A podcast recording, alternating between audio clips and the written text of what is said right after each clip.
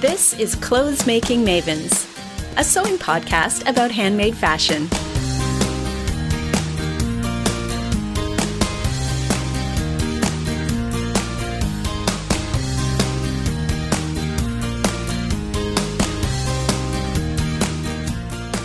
Hello, friends.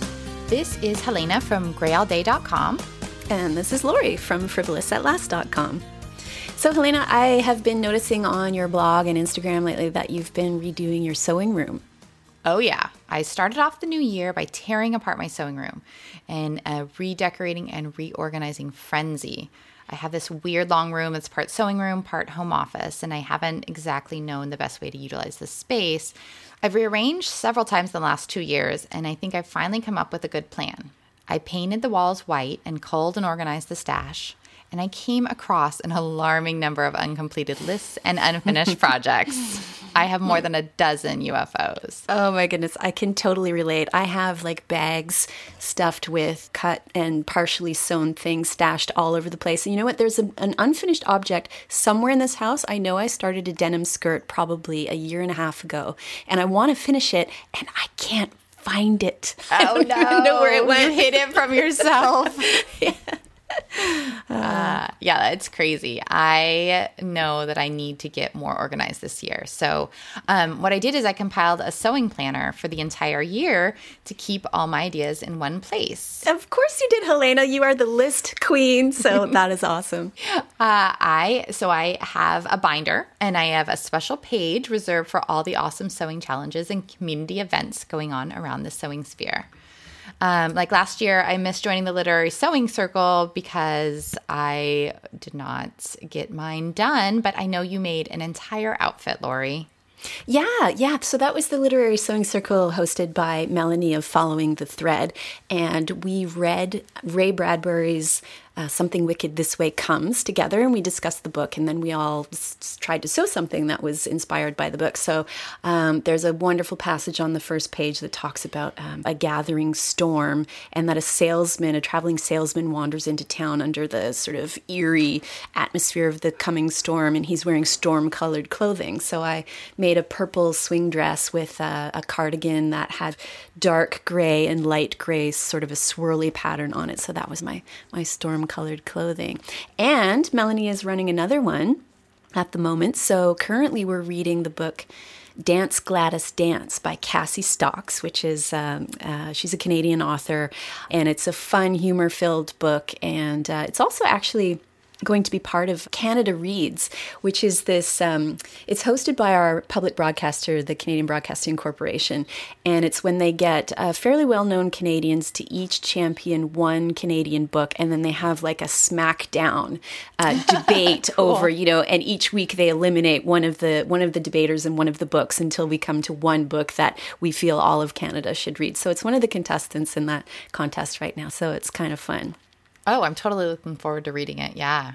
So, for this episode, we got to talk to a few friends about the challenges they've organized, and we hope this will motivate and encourage us to get out there and join in. We'll also hear from Maven Maris in this episode, and she's going to help us sort out what we need to know about interfacing. So I'm glad she's here to tell us about that. And a special announcement Barbara Emodi, who was on our podcast recently. We got so much great feedback from you that we decided to invite Barbara to become a regular contributor to the Clothes Making Mavens. So we'll hear what Barbara has on tap for 2018 in terms of a resolution. That's coming up later. First up, we have Elizabeth from elizabethmadethis.com. And you may have also seen her YouTube channel. She is so darling. Mm-hmm. Elizabeth is hosting the Day and Night Dress Challenge, and I love how this one is focused on dresses, dresses, dresses. It is coming up quick, so I've already got one dress completed and fun plans for my second dress on the cutting table. Hi, Elizabeth. Hi. Thanks for having me on the podcast, Helena. Yeah. So, um, why don't you tell me uh, what the challenge is all about? So the idea is you make a you make two dresses, one for uh, like a day look and one for kind of a you know fancier night look. Um, but last year last year I had a kind of a different a different spin on it where we did like a little black dress for nighttime and then just a more casual look for daytime. And this year, the theme is coffee and cocktails. So for the coffee dress, it's it's just a casual day dress that you would wear, you know, if you were going to go and have coffee with a with a friend. And then your night look is just, you know, kind of any kind of fancy cocktail dress, uh, you know, and make it as fancy or as not fancy as you want to. I mean, if it can take you to a really nice dinner out, then that's a perfect dress. So the the it's wide open for your interpretation. oh, that's really nice. So that it's not uh, not so rigid, and yeah. we can kind of yeah we can we can make it work for our lifestyle because i never get fancy dinners let me just tell you i, I, I don't either i was like i was trying to think i was like because because i because I, I was trying to think of subsets of dresses for so we could you know keep this, challenge going in future years. And I was like, cocktail dresses. I mean, like that's like a whole category. But I mean, when was the last time that I went to a cocktail party? I didn't even yeah. know. I know, never, never. But dinner, dinner, I do, I do enjoy dinner, and so that then you can you gotta eat. Mm-hmm, mm-hmm. I enjoy dinner every night, actually. Some are fancier than others, let me tell you, though. This is true. Sometimes I actually get out of my jammies. So, yeah, that's that's really fun. So, um, you're having you're having a like a showcase of these dresses for inspiration, and then you're also inviting community participation, right? Yes. So the kind of the blogger. I'm calling it the blogger palooza. Cool. So I'm doing that, doing that on on my on on my site, elizabethmadethis.com, and then uh, so. Uh, bloggers are basically acting as guest bloggers, and so people will be putting up their posts on my site between the week of the February 22nd and February 28th. And then there will also be vloggers on YouTube that will be posting their stuff. And I'll be embedding their videos on my site too. So so like my my site's kind of the hub for all of this, mm-hmm. but things will be going on, you know, I mean, I'm sure everything's already been out there on Instagram too. And then the community challenge is on Instagram. And people doing the community challenge need to post their dresses to like like both they, they need to take a picture of you know their day look and their night look and then tag me at elizabeth made this with the hashtag day and night dress challenge all one word. Mm-hmm. um, and then they, they have until march 5th to do that. So you have a little bit extra time for it for the community challenge members. So yeah. Oh cool. Okay great. So you did this last year. Also um, how did you get the idea for this? Like, what was your impetus for for starting this kind of thing? Um, I I really, really needed to make a little black dress because I don't wear black like at all. I, no, I there's like don't. one. No, I don't.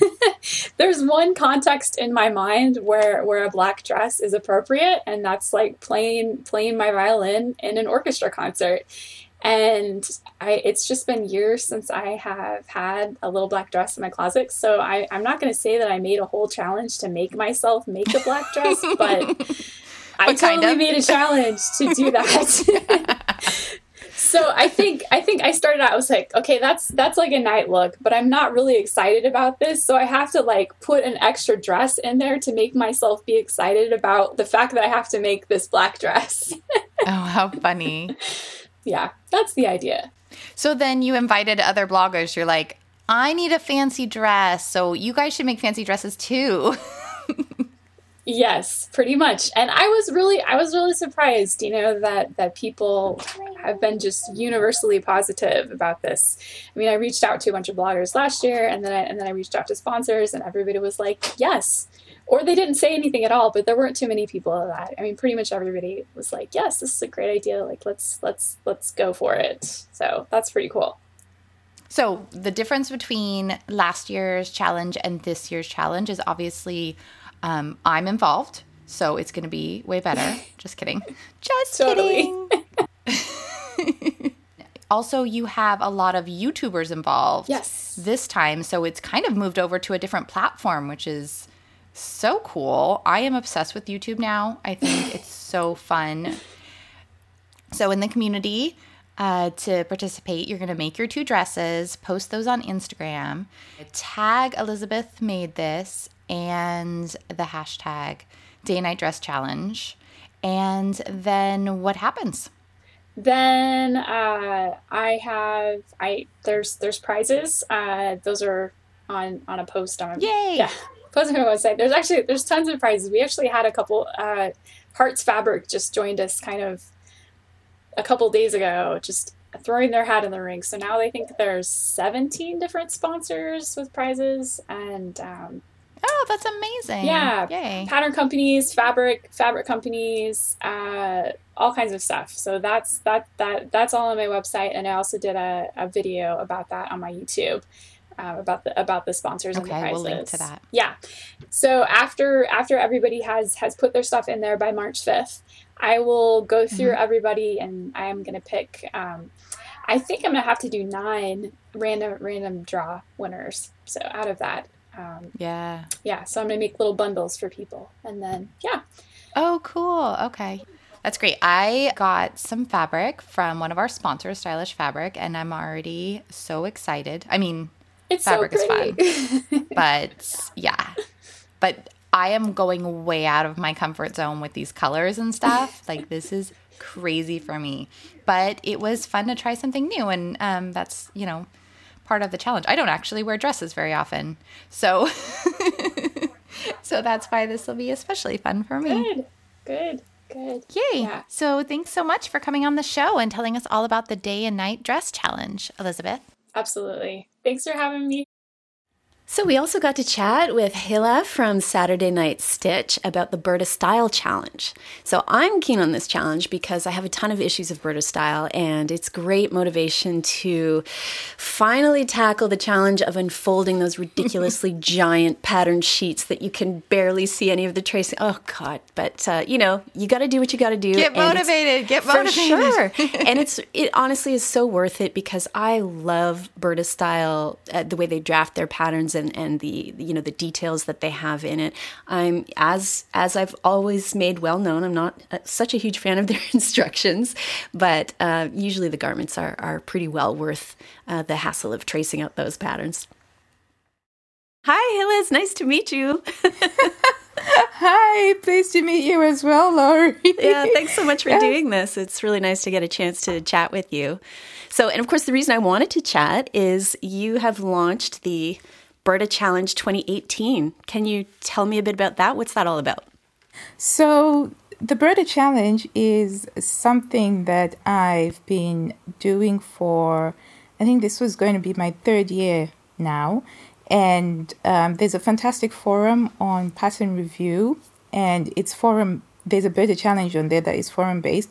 But this year, come 1st of January, I just decided, you know what, I'm going to put it out there and invite anybody who reads my blog to come and join me on my challenge um, because I had, you know, last year I sort of went through a process where I ended up not sewing as much as I wanted to. And so I'm just so excited about jumping back into sewing. And I just wanted to share that keenness and that eagerness and that zest. And I was just so incredibly overwhelmed by the amount of responses that I got. Oh, that's great. I posted it up on Instagram and people were like, Yeah, we're going to join you and do this. And I was like, Yeah, awesome. Yeah, that's fantastic. That really helps you carry carry you through with the challenge, right? When there's other people there with you. Ex- Exactly. You know, there's an old African proverb that goes something along the lines of, you know, if you want to go fast, go alone. But if you want to go far, go in a group with other people. So I just renewed my Burda Style magazine subscription. And so I'm quite, you know, I was like, what's the best way that, you know, we can stay motivated? I can stay motivated to do this every month, every year. Mm-hmm. And being accountable to others is also one thing that they say is a great thing to. There's nothing post. like it. Mm-hmm. Exactly. So I just never expected, you know, like all these other people to be ready to jump in and say, yeah, let's do it. Let's do it. And surprisingly, what I found was that there were quite a lot of other people out there who felt like me, who loved the magazine and were really keen on the patterns, but we just, we needed a nudge you know, mm-hmm. and so that's what the challenge is. It's just a nudge to get going. Great. So we've got you've got a lot of people who are on board with the challenge. What does the challenge entail exactly? Are there very specific rules for joining the challenge? Well, no, and this is the thing that I emphasized in my blog post where I sort of talk about it and you know, sewing is a creative pursuit. Most of us are in it because we love it. It's a hobby, it's a way for us to distress from all of the other stuff that's going on in our lives. So it's so important to have flexible goals. So the challenge itself doesn't have um, like uh, rigid rules or structures. You just basically set your own goals for it, whether the goal is to make one garment per month or it's to make two garments by the end of the year, or even just to make one garment by the end of the year. You just make it what you want to make it. But we have a meeting point, which is using the hashtag Burda Challenge 2018, just by using that hashtag on any social media. It's like a meeting point where you can go to see what other people are up to and you can inspire, encourage, motivate, and support each other just by using that hashtag. So it's very flexible. But I also encourage people that when they're making their goals to make realistic flexible goals so that it's not like you're going to college where it's a pass or fail thing because mm-hmm. if you set if you set your goals up in a way that makes you feel like oh gosh I'm failing you're going to want to quit. And that's not what the point is because you know it's it's fun. Um, so yeah so it's just about setting your own personal goals about what you want to do with the magazines. So for some people that might not even be sewing related. It might be just realizing that you like keeping you know, the Burda magazines just for pure inspiration, just to have something to flip through and, you know, and read through and not actually sew them. But you know, just having that acceptance is enough to give you that clarity, and you've got less mental clutter in your head. You have you've got less should should haves, you yeah. know, because sometimes you look at your pattern stash or your fabric stash, and you keep saying, "Oh, I should be using this. I should be doing this." But if you're able to even free up a little bit of mental clutter in your head, then that's fantastic. Yeah, so, that, that's yeah. great. I love it. I love that it's so flexible and that people can uh-huh. make their own way through the challenge and decide what it is that they want to do. And I also really love. Uh, in a recent blog post that you where you explained about the challenge, you wrote even deciding that you have no desire to make anything from Burda Style magazine is progress. So I yes, think that's fantastic. Is because like I've I've done that. You know, when when I started out with my blogging and you know, I just used to jump onto any challenge that I stumbled across because you know challenges are so fun. You get to meet so many people, even if you don't complete the challenge or you know go to the end, you still get to meet at least one or two other people that you're just like, oh gosh, you know these are amazing people who've just added to my creative, you know, to my creative journey, and you know throughout all of that, some challenges I've done them because. Um, you know, I've had maybe vintage patterns, for example, and I've always thought, oh, I want to make vintage patterns because there's so many incredibly talented, um, you know, creatives out there who make um, vintage outfits and they are so beautiful and gorgeous. And I look at them and I, you know, I'm kind of like, I want to wear those. And I did. I joined up once a challenge and I tried sewing up a vintage pattern. it did not turn out anywhere near as lovely as that. But that was great because then I realized that I love the vintage patterns. They're a great source of inspiration for me. And I have them in my sewing cave, but I'm okay with the fact that I'm not going to use them. I love having that sense of history where I can see where patterns came, you know, mm-hmm. how it was back in the day. And it was just lovely because, you know, if you're honest with yourself and you clear out the shoulds, you can make a lot more room for things that fit in with your, you know, with your lifestyle, with your wardrobe, and you know, uh, that's that's so, a great that's a great attitude, yeah. and, and, it's nice to convey that to everyone because I, I do sometimes get the sense online when you're chatting with other sewers, and they're feeling a lot of pressure and a lot of mm-hmm. um, you know. For example, I've uh, signed up to be part of the Ready to Wear Fast for this year. Okay, and oh, that's so, fantastic. It's like yeah. Goodbye Valentino. Yeah, that's right. yeah, Sarah yeah. Gunn from um, uh, Goodbye Valentino is running that, and uh, so there's a Facebook group, and some people were uh, posting in early January, you know, I haven't sewn anything yet. Is that bad? You know, a bunch of you are posting things you've already sewn, and so am I behind? And you know, so it's nice that it's it's that's not the case. We should take all the pressure off ourselves and, and make mm-hmm. it make exactly. it fun. Yeah. yeah. But hey, you know what? I just heard you refer to your sewing cave. What's your sewing cave? my sewing cave is my room where my primordial creative juices are unleashed, you know, and I don't have the constraint of being mother, wife, sister, lover, whatever. I am just pure creative forces are allowed to flow from oh, me. I love it. That is wonderful. The primordial so ooze of the sewing cave. exactly. So, you know, when I go into that cave, it's like it's my space where I can just retreat into this, you know, this being that is just controlled by instinct alone. So, you know, so I just started calling it a cave out of that sense of, you know, this is where I can just shed everything and I can just be in the moment. I love it. Uh, so, Hila, you've already given us some good advice on on uh, mm-hmm. goal setting and how to get through it. You know, traveling with a group is uh, will get you farther than traveling alone, that sort of thing. Mm-hmm. But um, what other goals do you, or what other advice do you have for goal setting when it comes to participating in a challenge like this one and, and for achieving the goals? Okay, well, I think number one, keep it fun.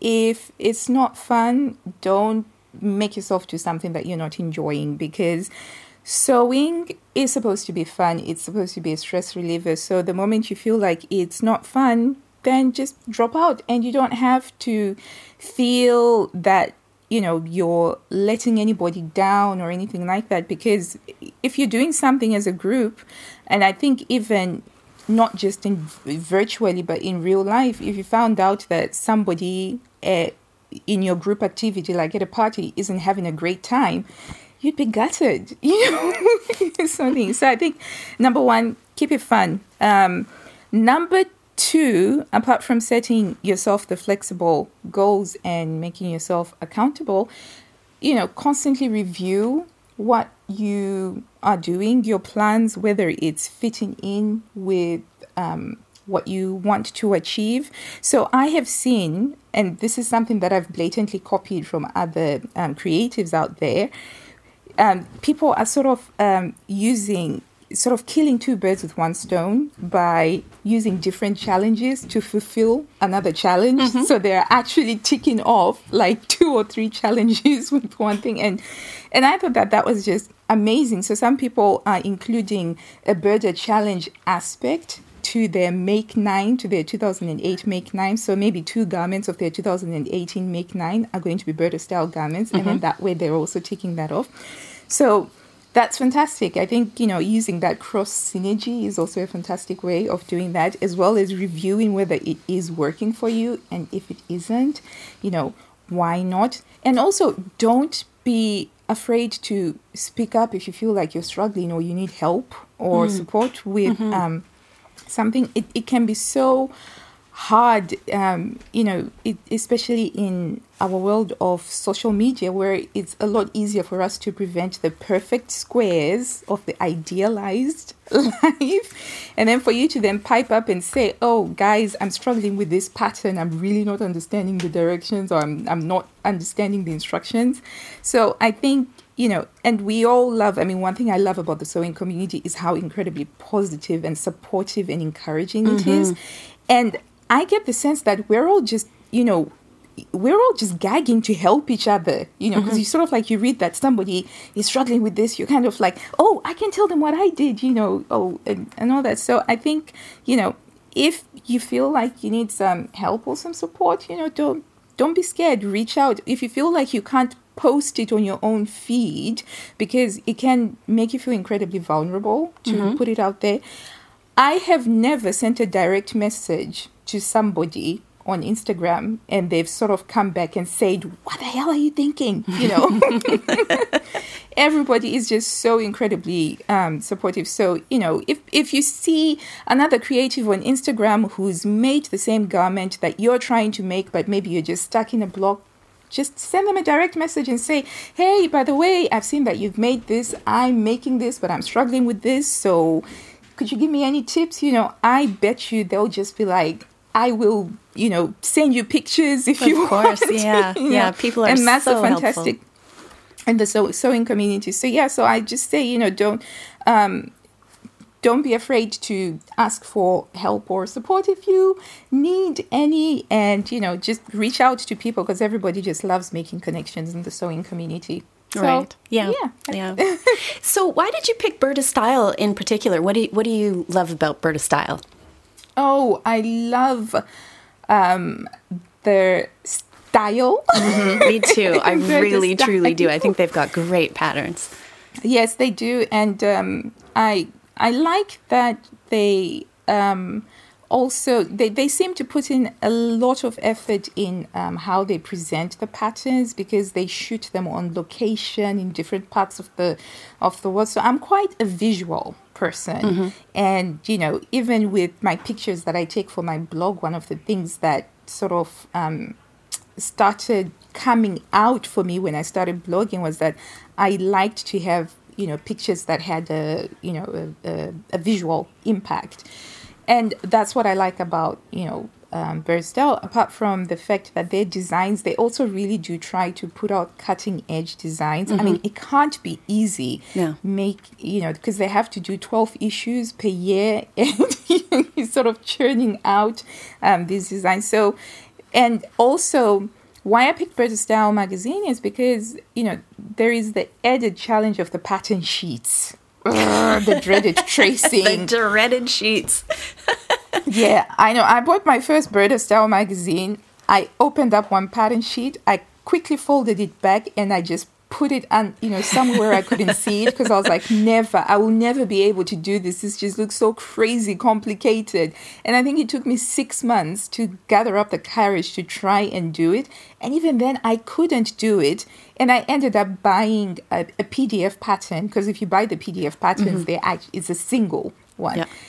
And then I made up a better part, and I really liked it. And that gave me the courage to, you know, to get nerves of steel. Right. And, uh, you know, and, and I think, um, you know, sort of like a, some, I think, like a, some liqueur.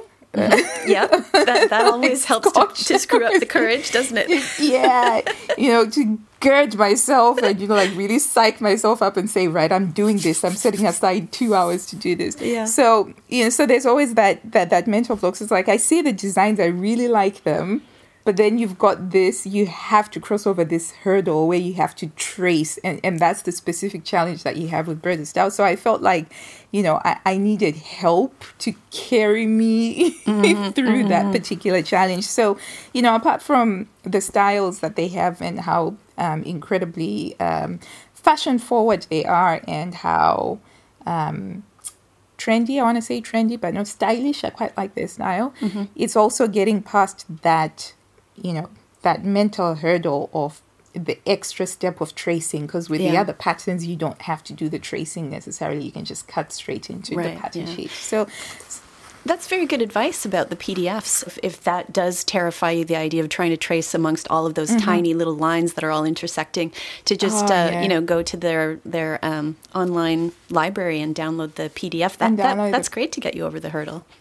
Yeah absolutely so yeah so Unless a you have a taping point. phobia, which some people do, the, the sort of dread of the taping. So I get that too. yeah, Yeah. you know it's, it's So Hila, what, what's your what's your personal challenge then? Are you doing one a month, or what what is it that you're trying to?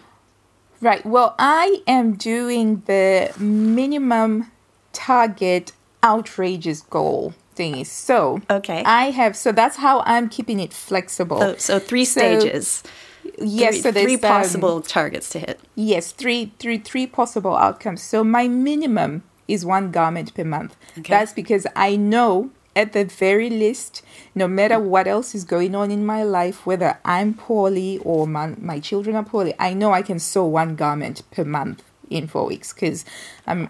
I don't want to brag or anything, but I'm pretty fast when it comes to, snow- to sewing. So, Yes, you are. So I know that I can make one garment, definitely. So if I do that, I'll be happy right? My target, my ideal would be two garments per month from Burda Style, but my outrageous goal would be four garments per month. So if I did four garments, I'd be doing a shimmy, a jig, a dance, like a, oh yeah, oh, I did yeah, it. You did.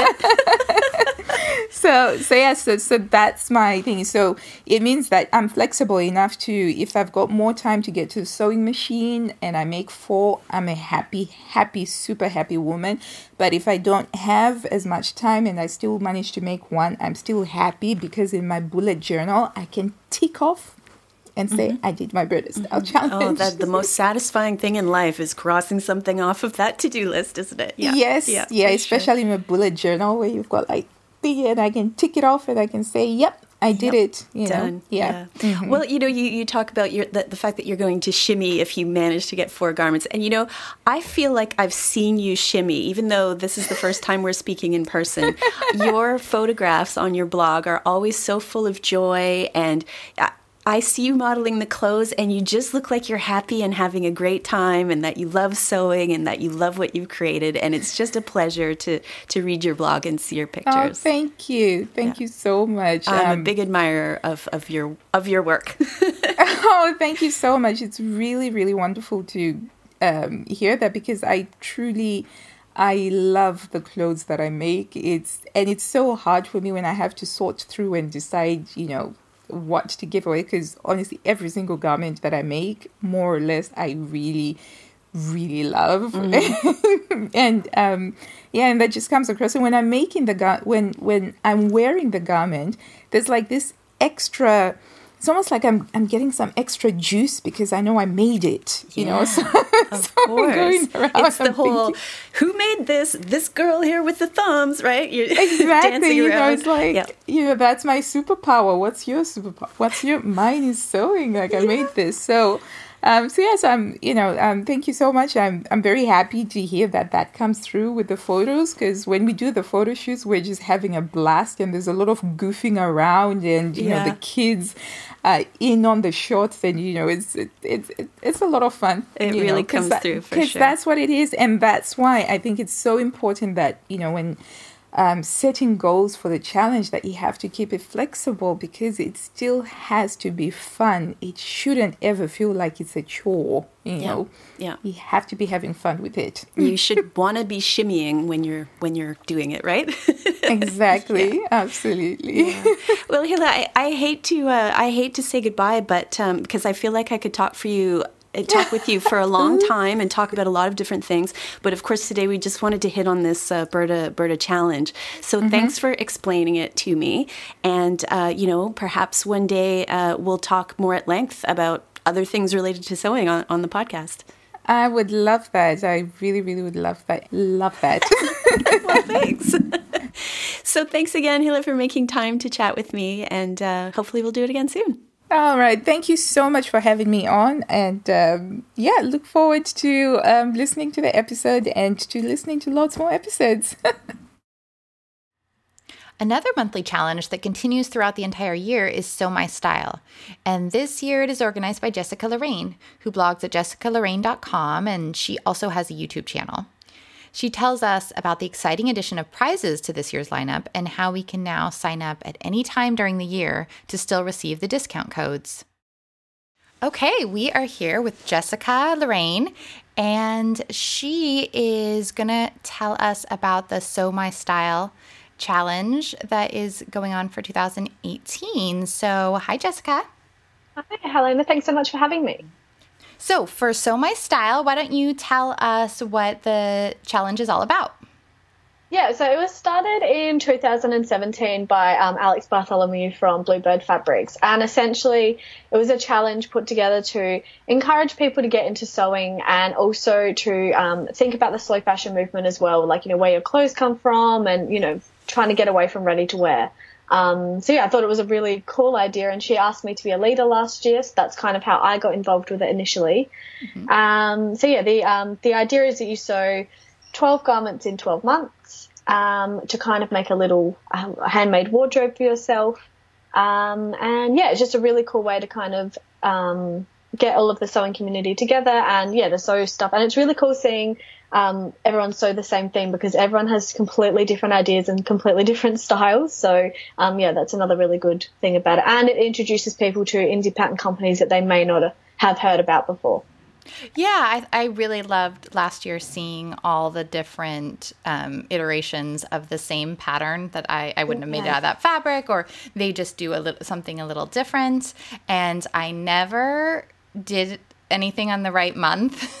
I was a little slow last last year, but um, but I loved. I did buy some of the patterns, and so I did love seeing all the inspiration because then you can go to the uh, to the hashtags and you can go to the roundup post and you can just see just a bunch of different uh, versions of it and just yeah. get so much inspiration before you even you've even decided what to make. So I did love that a lot, and I'm sure this year will be similar. Mm-hmm. And people are so clever. Like there are some things that people did. I'm like, oh, I would never have thought to have done that. That's so cool. And it also meant that there were some patterns that I might not have chosen myself, but once I saw other people's versions, I was like, oh my gosh, I love what you've done with that. Like I would definitely like to copy that. So yeah, it's really cool like that. Yeah, that is great. So last year, um, yeah, I I bought some patterns, but then I didn't didn't actually sew them in the right month, and actually, I still am holding on to those patterns. I swear I'll get to them this year, um, but it's it must have caught on really well to to continue it this year. And um, do you know how how it did last year? Uh, yeah, it did well. I think the first half of the year was really good, and then it sort of um, it did kind of peter off towards the end of the year. Oh. Um, I myself really didn't make a lot of the end of year garments because I was busy um, starting up my own business. But um, yeah, there wasn't a, a lot of it um, momentum, I guess, towards the end of the year.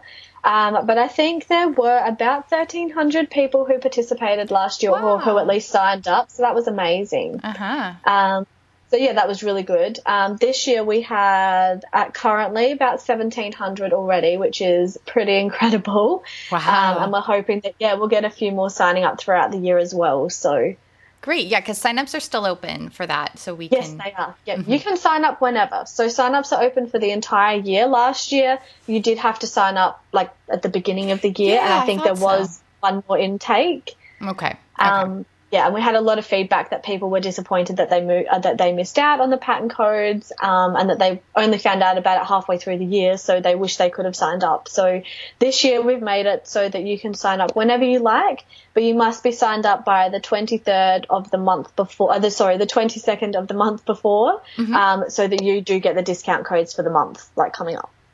Right, right. Because the the last discount code just came out for February, so that's exciting. The Rumana coat and the the Ponte jacket. What's it called? The Estelle? Is that what it is? The Estelle, yeah. Yes, yeah. that's a beautiful waterfall cardigan. Um, and yeah, really good for transitional. The Roman is obviously a little bit more. Um, probably intermediate beginner.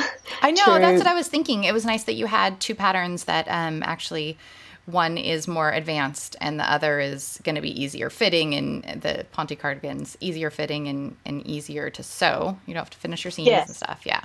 Yes. And That's... also much more transitional. So um, they're obviously, like, I'm in Australia, so obviously we don't get really cold winters. So I um, understand. yeah. yeah. I'm in California. I guess you would too. Yeah.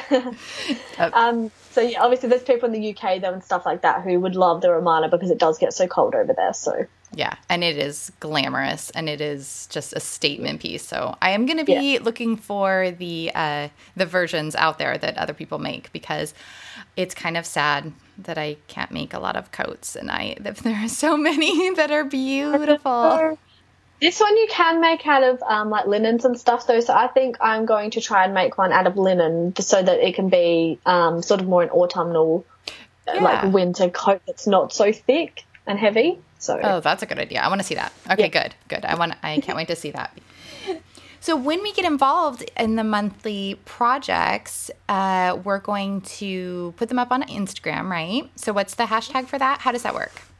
So um, you can pop your garment up. It needs to be up before the last Sunday of the month, on or before. Okay. Um, last year we did have the big reveal on the last Sunday, last Sunday of the month. Sorry, um, but yeah, this year it's a little bit more flexible. So if you want to pop it up beforehand, you'll still get included and everything.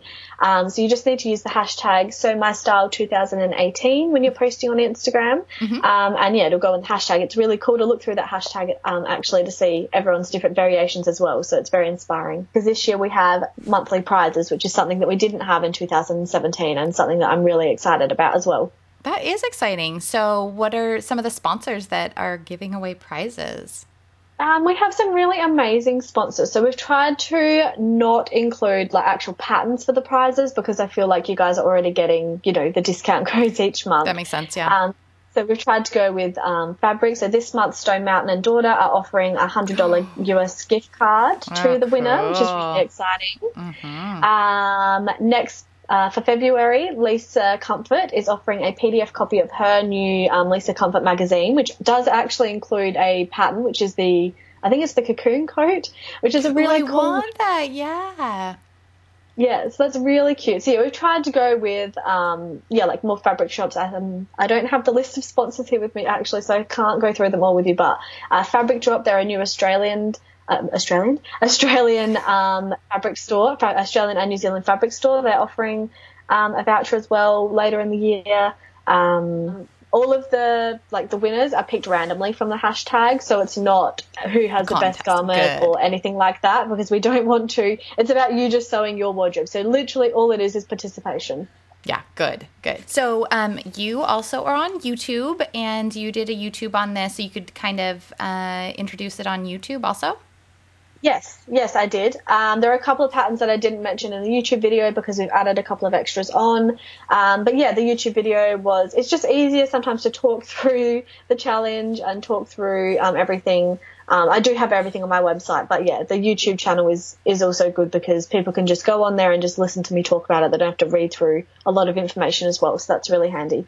Okay, cool, cool. I will uh, put that in the show notes so people can can see you too, which is fun. I get to see you when I interview you, but um, but it's a podcast, so everyone's just listening, and it's always fun to um, I just the the new YouTube platform and how seamstresses are on there now is so fun because then you just feel like you know them and that's Yeah. why I started the podcast is because I felt like um, the the podcast that I did listen to, they're my friends, right? They don't hmm. know me. Yes, but I'm friends with yeah, them. exactly.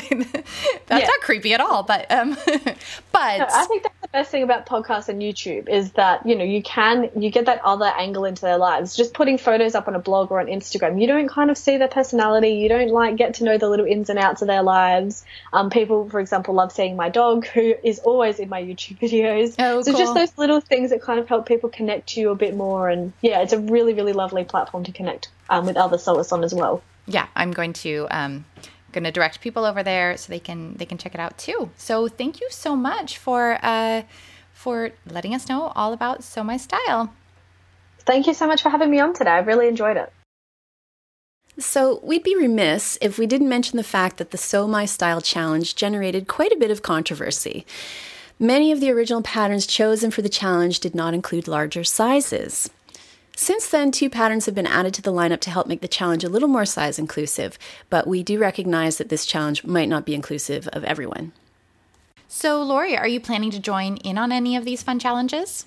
Yeah, so I'm thinking I'll do the Burda style one just because I do have all those magazines sitting there and every time I get one there's at least 3 or 4 patterns that I really would like to make and then and then I kind of put the magazine away and it sits on my shelf and one of the challenges I find with it is just remembering what it was that was in the magazine that I wanted to sew. So I know that so far people who are participating in this challenge are already uh, Instagramming and blogging about how they organize their lists using various tools like Trello or, or Pinterest or things like that so that they can remember what the heck is in those magazines and which ones they wanted to do. So I'm thinking that might be a good way to, to clear out some of that backlog of inspiration from Burda. That is fascinating. I have often wondered. So I put little um, post-its on the. I only work from line drawings. I can't work from the because they they make them up in some crazy prints and Right. You know the models are like sitting and like I don't even know doing yoga. Like how are we supposed to see what the pattern is looking like? So I just work from that page that has all the line line drawings. So what I do is I put a post-it on that so I can just quick flip to that so I can kind of when I have something in mind that I'm looking for that I know I've seen I but having yeah. them all in one place yeah yeah would be so helpful and then you could do a quick scan because I also have a couple years worth and I've made I think 3 total yeah. ever. well, I did see someone who takes a, a photocopy of those line drawing pages that are near the beginning of each Burda Style magazine. Yeah, and just uh, and then in my binder. Puts, yeah, she yeah. puts that photocopy right into like um, you know those uh, plastic sheet protectors mm-hmm. and puts them in, in, a binder. So you could just page through those and go, oh yeah, I need a pair of trousers. That's the style I wanted, and then go find your your magazine and pull it. it out. I think that's a great idea. That is a good idea. Yeah. What so, about you? Are you going to do any of the other challenges, Helena? I'm going to do them all. Oh my gosh. you never this met is, a challenge you didn't like, did you, I Helena? know. This classic, classic Helena. You know I won't get them done. So I'm just, you know, going to throw the throw the darts on towards the board um, no, but there are there are some definitely the dress the day and night dress challenge. Uh, I already started, and I'm part of the blogging tour, mm-hmm. and so that gives me a deadline, and I have a, a commitment to Elizabeth to get something done, which means I will get it done. Um, I yeah, I want to do the Burda style. I don't know about every month. I mean, it's already the end of January. I haven't even gotten started on that. Though I've I got one cut out from January, so oh, maybe amazing. I'll get maybe I'll get it done before the end of the year. Who knows? Right, right. Some sometime during the year. I did notice. So I don't have a current membership to Burda Style, and I did notice that someone on their blog was saying they just pick out all the Januaries that they own and pick one of the January patterns to do. So it's not the current January right. Um, yeah. Yeah, so, and other people are just, uh, you know, I mean, I think the thing about this challenge is you can do anything you want. So it could just be any Burda pattern per month. Right. Then or, you get 12 yeah, so, of them done and you'd be utilizing your, your stash yeah, of exactly. magazine. Yeah, that's a good idea too. Yeah. And then um, the Sew My Style is giving out a discount code for the Closet Case Patterns Kalle shirt dress which I have been actually looking forward to making and kind of the interfacing information from Maris should uh, tie into that and, and help me with that because that is going to be a challenge that I have to get ready for. I haven't right. ever done a collar really. I mean, not a precision collar, I'll say. Yeah, a so lot of a lot of little steps in there for sure. I'm thinking I might uh, do the Kalle as well. Yeah, so that is going to be fun.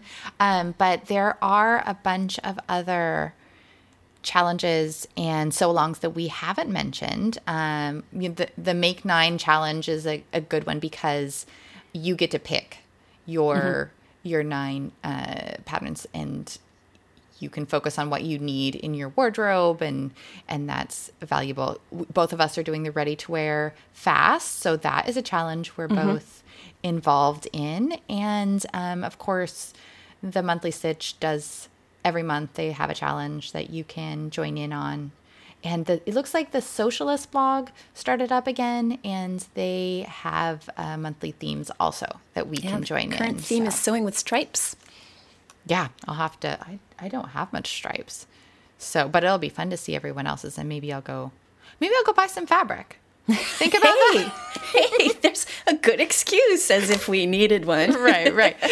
Especially, I'm on the ready to wear fast. You know, all I've got is is uh, shoes and fabric at this point. Right, right. So we're keen to hear whatever you are going to take part in uh, this year, any of the sew alongs or challenges. So why don't you head on over to clothesmakingmavens.com and you can leave a comment, or better yet, leave us a voice message so we can include you in an upcoming episode. This episode, we get to hear from Maris. She is going to do a deep dive into the wonderful but confusing world of interfacing. That's great. I'm so glad because when I go into a shop and I'm like, okay, I need interfacing, but like, oh gosh, I just really, it's like all Greek to me. So I'm happy that Maris is going to help us out here. I know the pattern envelope says you need interfacing, but it doesn't give you a clue on what weight or mm-hmm. what what style or. And I know that there is a huge difference in uh, various qualities of. Yeah. I only have access to one, but it may be worth it to try to uh, get the better quality interfacing. So, with Maris's expertise in shirt making, she knows a lot about interfacing, so she'll be a great resource. Hi there. This is Maven Maris with the Clothes Making Mavens. Today, Lori and Helena asked me to talk to you a little bit about dun dun dun interfacing. It's a topic that can be a bit confusing sometimes to sewists. So maybe I can help demystify it a little bit. The first thing I want to tell you is why do we even care about interfacing? What's the point of it? Well, in making our clothes, sometimes we need to give the fiber, the fabric that we're working with, some support or some structure.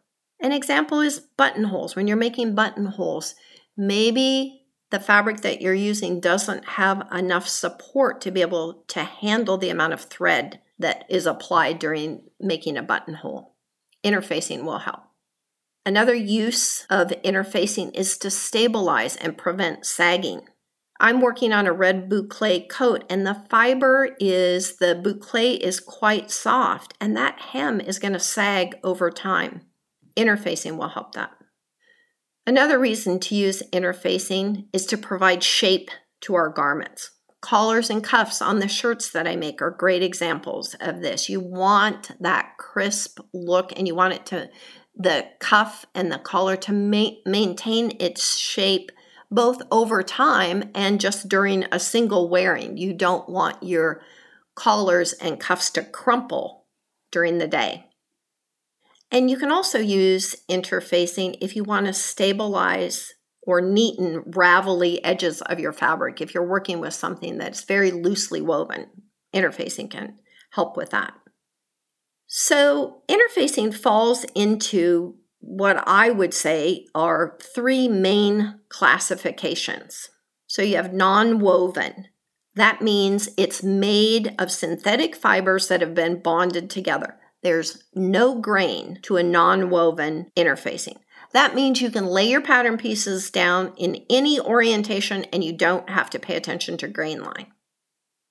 Then there's woven and knit interfacing. Both of these products have a grain line that you need to pay attention to when you're cutting them out. Just like when you cut out your pattern pieces for your garment, you have to pay attention to that grain line, and there's a marking on your pattern piece for it. And you need to use the same orientation on your interfacing as you did on your base fabric. Both woven and knit interfacing are textiles. They're made from threads, either woven, warp and weft, or knit. So, next, there are some characteristics of interfacing, and those characteristics are going to help inform your decision about which product am I going to use. So, the biggest characteristic is is it fusible or is it sew in? And the reason th- that you care about this, there's a lot of reasons why you care about this. One of which is your personal preference. What do you like to work with? Fusible is faster. Sew in might take a little bit longer. You might have to base that into place. You're not going to use a fusible interfacing on some fiber. So silk is a good example. And now it's true there is interface fusible interfacing that works on silk, but maybe it's not going to work in your particular silk application. I made a Mother of the Groom dress last year, and the base uh, dress fabric was a mesh that was embroidered and appliqued. So it was a lace on mesh, basically. Well, there's no way I could use a fusible on that. I used silk organza. So that was a sew in example of interfacing. So fusible and sew in, non woven, woven, knit, they all of these these different types of interfacings, they come in different weights. So they come from featherweight, very, very lightweight, where you want just the smallest bit of support, to very, very uh, sturdy and tons of structure. So you have to think about what look you're going for on your garment, what effect you're trying to achieve. So, with all of this information, how do you pick which interfacing is the best? Well, there's several factors that I think play into this. So, one of them is cost. Personally, I think interfacing is worth spending some money on because you really need to think of it maybe as the bones of your project. It's really going to make a big difference in the final product. And so spending a little bit of money is worth it. This is one reason why I really do not like non woven interfacing, and I particularly do not like non woven fusible interfacing, to be very specific. I made it's a low, uh, I'm going to tell you, it's a low cost product, and there are applications for it. But you have to think about these pretty carefully. I made a bag one time that I wanted to, that I was taking on a trip, and I loved the fabric that I picked, and I put a non woven fusible interfacing in it. And I was thinking, oh, it won't make that much difference. This is a good use. I've got this stuff lying around. I can just use it up. And I put it into the, I fused it to the bag. I took it on my trip.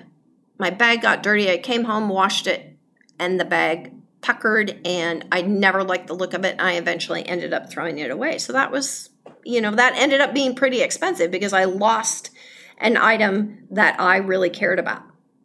Okay, so think about paying a little bit more for your interfacing and think of it as an integral part of your garment instead of you know just a you know I just have to throw a little interfacing in here so I can make a, but- a buttonhole.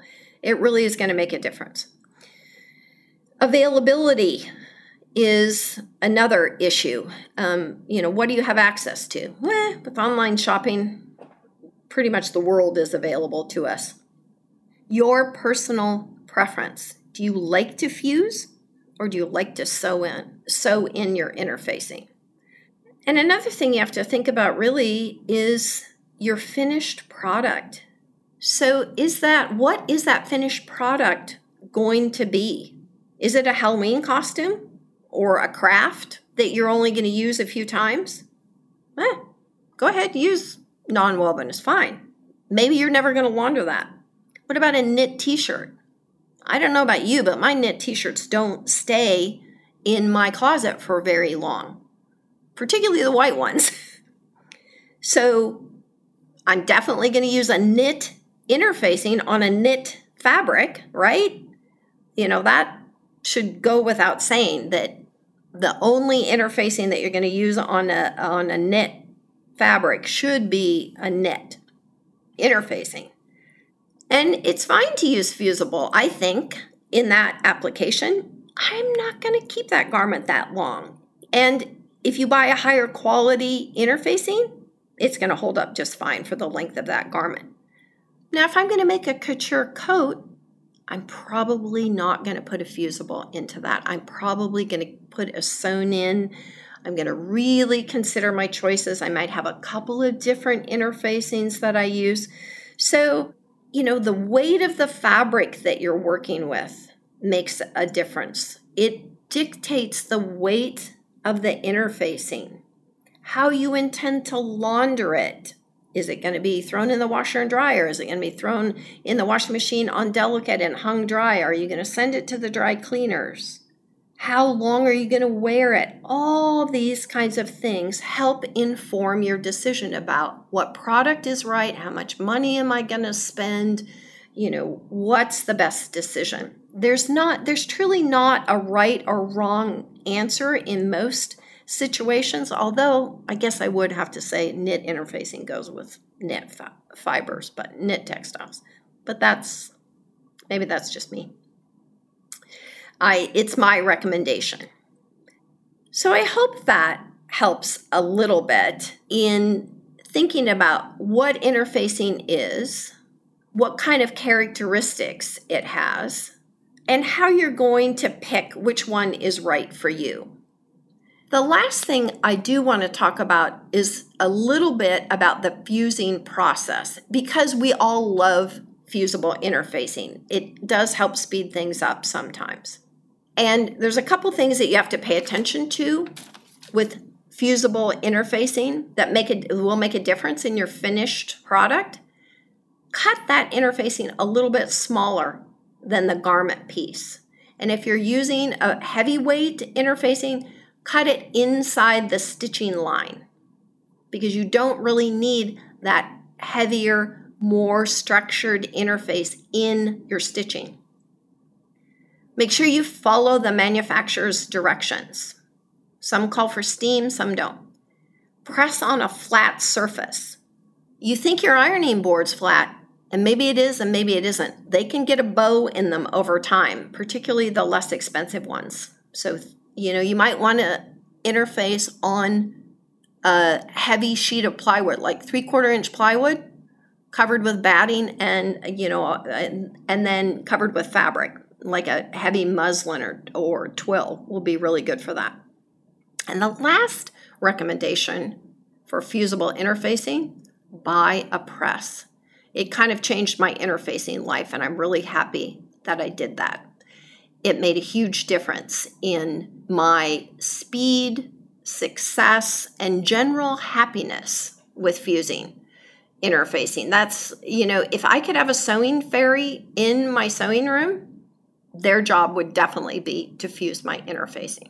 So, Lori, Helena, thank you so much for asking me to talk about interfacing. I hope I shed a little bit of light on this subject, and I hope your day includes some sewing.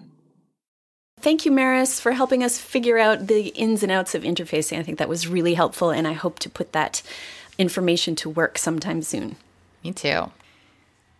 Maybe you've heard our previous podcast with Barbara Emodi of Sewing on the Edge. Barbara is such a ton of fun, and we got so much positive feedback from listeners that we've invited Barbara to be a regular contributor to the Clothes Making Mavens podcast. Yeah, we're super excited about that.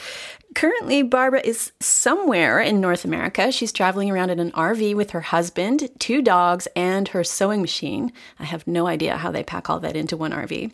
So let's hear what's got Barbara's fabric in a knot today. This is Barbara Emodi from Sewing on the Edge with a cold, but that is not stopping me from uh, talking about some really interesting questions that the clothing mavens have posted for sewists. The one that got my attention was what do you plan on sewing in the future? Because I have, for once in my life, have a, a resolution I think I'm going to keep. I still have not kept the resolution. The last serious one I made, which was in 1992, to always make sure that my nails are painted. I didn't do that. I had three children instead, and that completely interfered with that plan. So I've now decided second lifetime resolution, and that is I'm going to keep this one. My kids are growing up, and that is to sew more indie patterns. In fact, pretty much only indie patterns in uh, in 2018. I've got a couple of reasons why the indies are really catching my eye right now. One of these is that the big four patterns are getting progressively more boring, in my opinion. I used to love it when uh, they would say that, uh, you know, I would see in my email you know, early fall release or something, and I'd run and I'd order all these practical patterns I'd never made, and nothing is grabbing me anymore. So, you know, that's my traditional route for patterns. It's not very satisfying. I do sew Jalie, I sew Style Arc that I really, really like both of those companies. But I've been quite taken with both the community and the honesty of some of the smaller indie designers. On my list for this year, of course, are Love Notions, uh, Green Style Creations, Peekaboo Patterns. Uh, they're adult versions, although I've done some good baby clothes and, and things from them. And uh, Patterns for Pirates, who, if you haven't seen them, have got a lot of really good freebies, including a fairly decent leggings pattern. So, the reason, and there's tons of other ones, um, let me see, five by four. I've got a big list, but of course that's not in front of me when I'm recording this.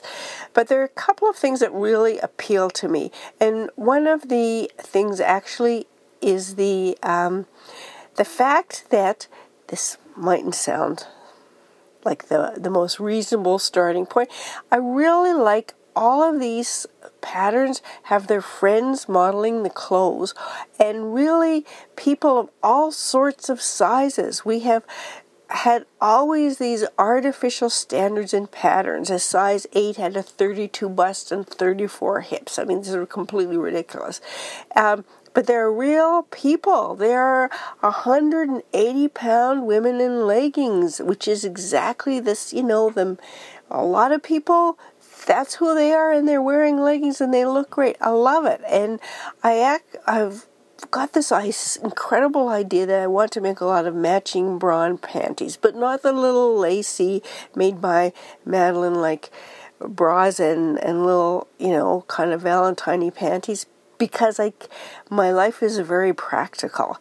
So I'm thinking more cotton lycra, um, you know, bands, sort of a bralette, but one that is, you know, it's got a good, you know, solid band. And, and I, so I started to search like panty patterns and all these indies. And is wonderful because they were modeled by women with stretch marks and women with cellulite and real people. And you could say that's me in underwear that is my body in underwear and that looks good on them so i'm going to make it and that's just so fantastic so i love the real models um, because if it looks good on them and you're real too, um, that's just a really good indication. And I just, I don't know, everybody's beautiful, and it's so nice for it not to be you know, New York models with eating disorders. So that's my big thing. The, the stretch marks ones really got to me. I thought that was fantastic.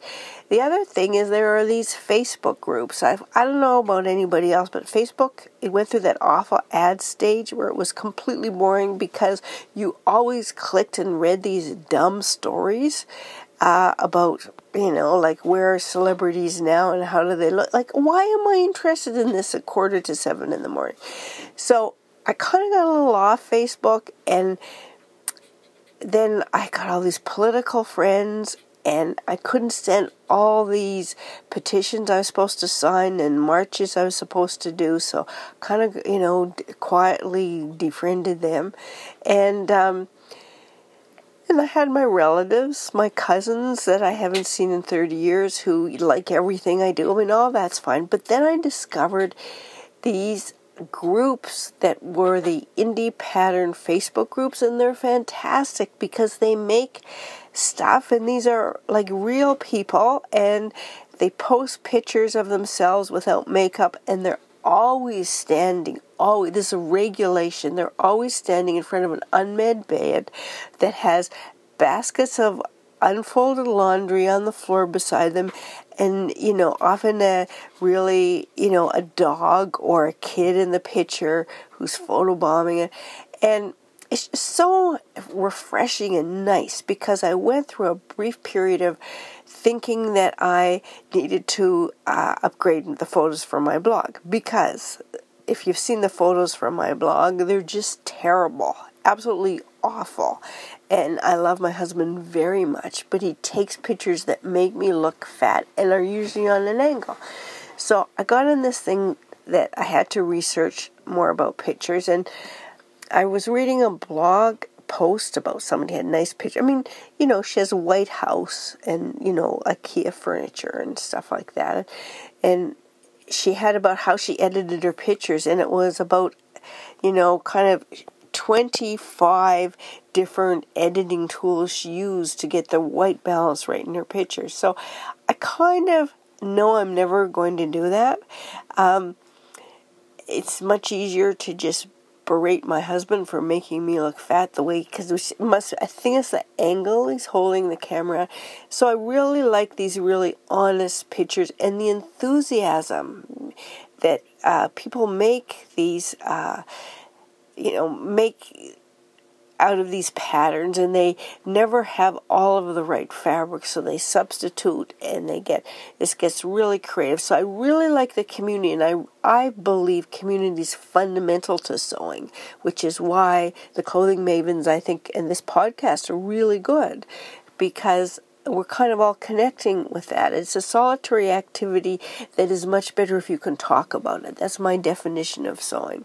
So I want to do that, and I find a lot of the indie patterns. I have things that I've been looking for, like a skirt that uh, is made out of knits and is not like too short, um, because I, you know, I play sports and golf and things like that where I want to wear a skirt, but like, you know, I'm not a cheerleader. I never was a cheerleader. And um, I'm kind of a cheerleader's grandmother. So I want something that's, you know, a little longer and it's they have patterns and they're none of them are hard. The other thing is the indie patterns have great instructions. I love a t-shirt pattern that has like 64 illustrated pages. Not that I need it, but that I have taught so many people who would have benefited so much from that level of detail. Uh, so there's all sorts of interesting things. There's like a couple of different jogger patterns that I really want to try.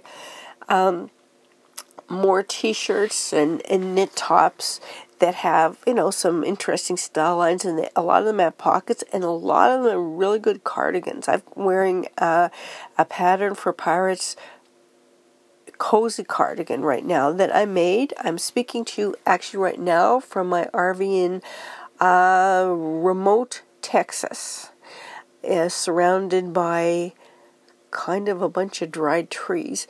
But I've done some sewing and I made this cardigan out of three different kinds of fabric because there isn't a fabric store nearby and it's just an fantastic pattern. So that's what I'm going to do. I'm going to mix and match fabrics. I'm going to uh, search every person who's designing something in their house and can upload a PDF, and I'm going to sew it and uh, have a good time. So that's my 2018 resolution. Far more likely to be kept than I will paint my nails. Okay, happy sewing. So that's all for this episode. Don't forget to tell us what challenges and sew alongs you're taking part in this year and visit clothesmakingmavens.com to get in touch. So we'll talk to you again next time. Bye, Helena. Bye, Lori. Thanks for listening to this episode of the Clothes Making Mavens podcast. For more information and more episodes, visit clothesmakingmavens.com. We would love to hear from you. You'll find options for sending us an email, leaving a comment, or even a voicemail on clothesmakingmavens.com. Hope to hear from you soon, and thanks for listening.